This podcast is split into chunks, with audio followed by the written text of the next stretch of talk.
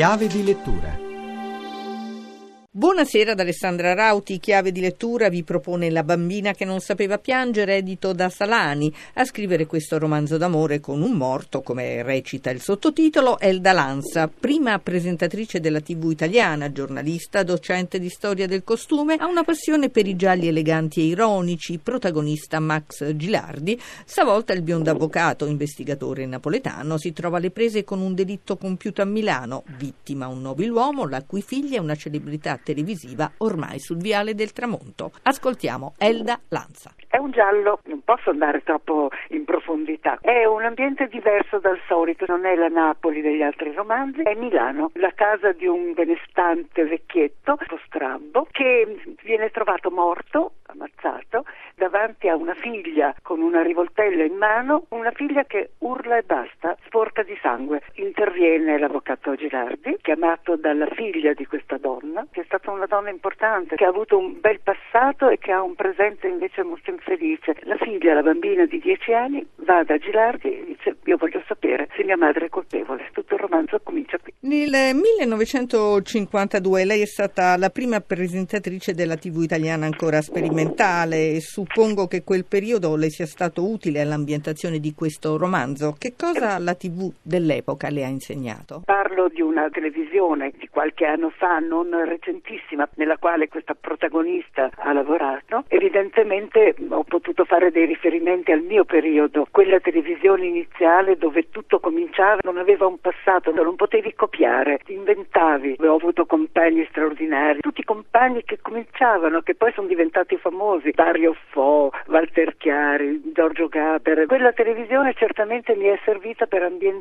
il romanzo, ma mi ha insegnato di più. La televisione ti insegna a parlare mostrando, quindi io scrivo, ambiento in case vere, con personaggi veri, atmosfera vera. La bambina che non sapeva piangere, lei?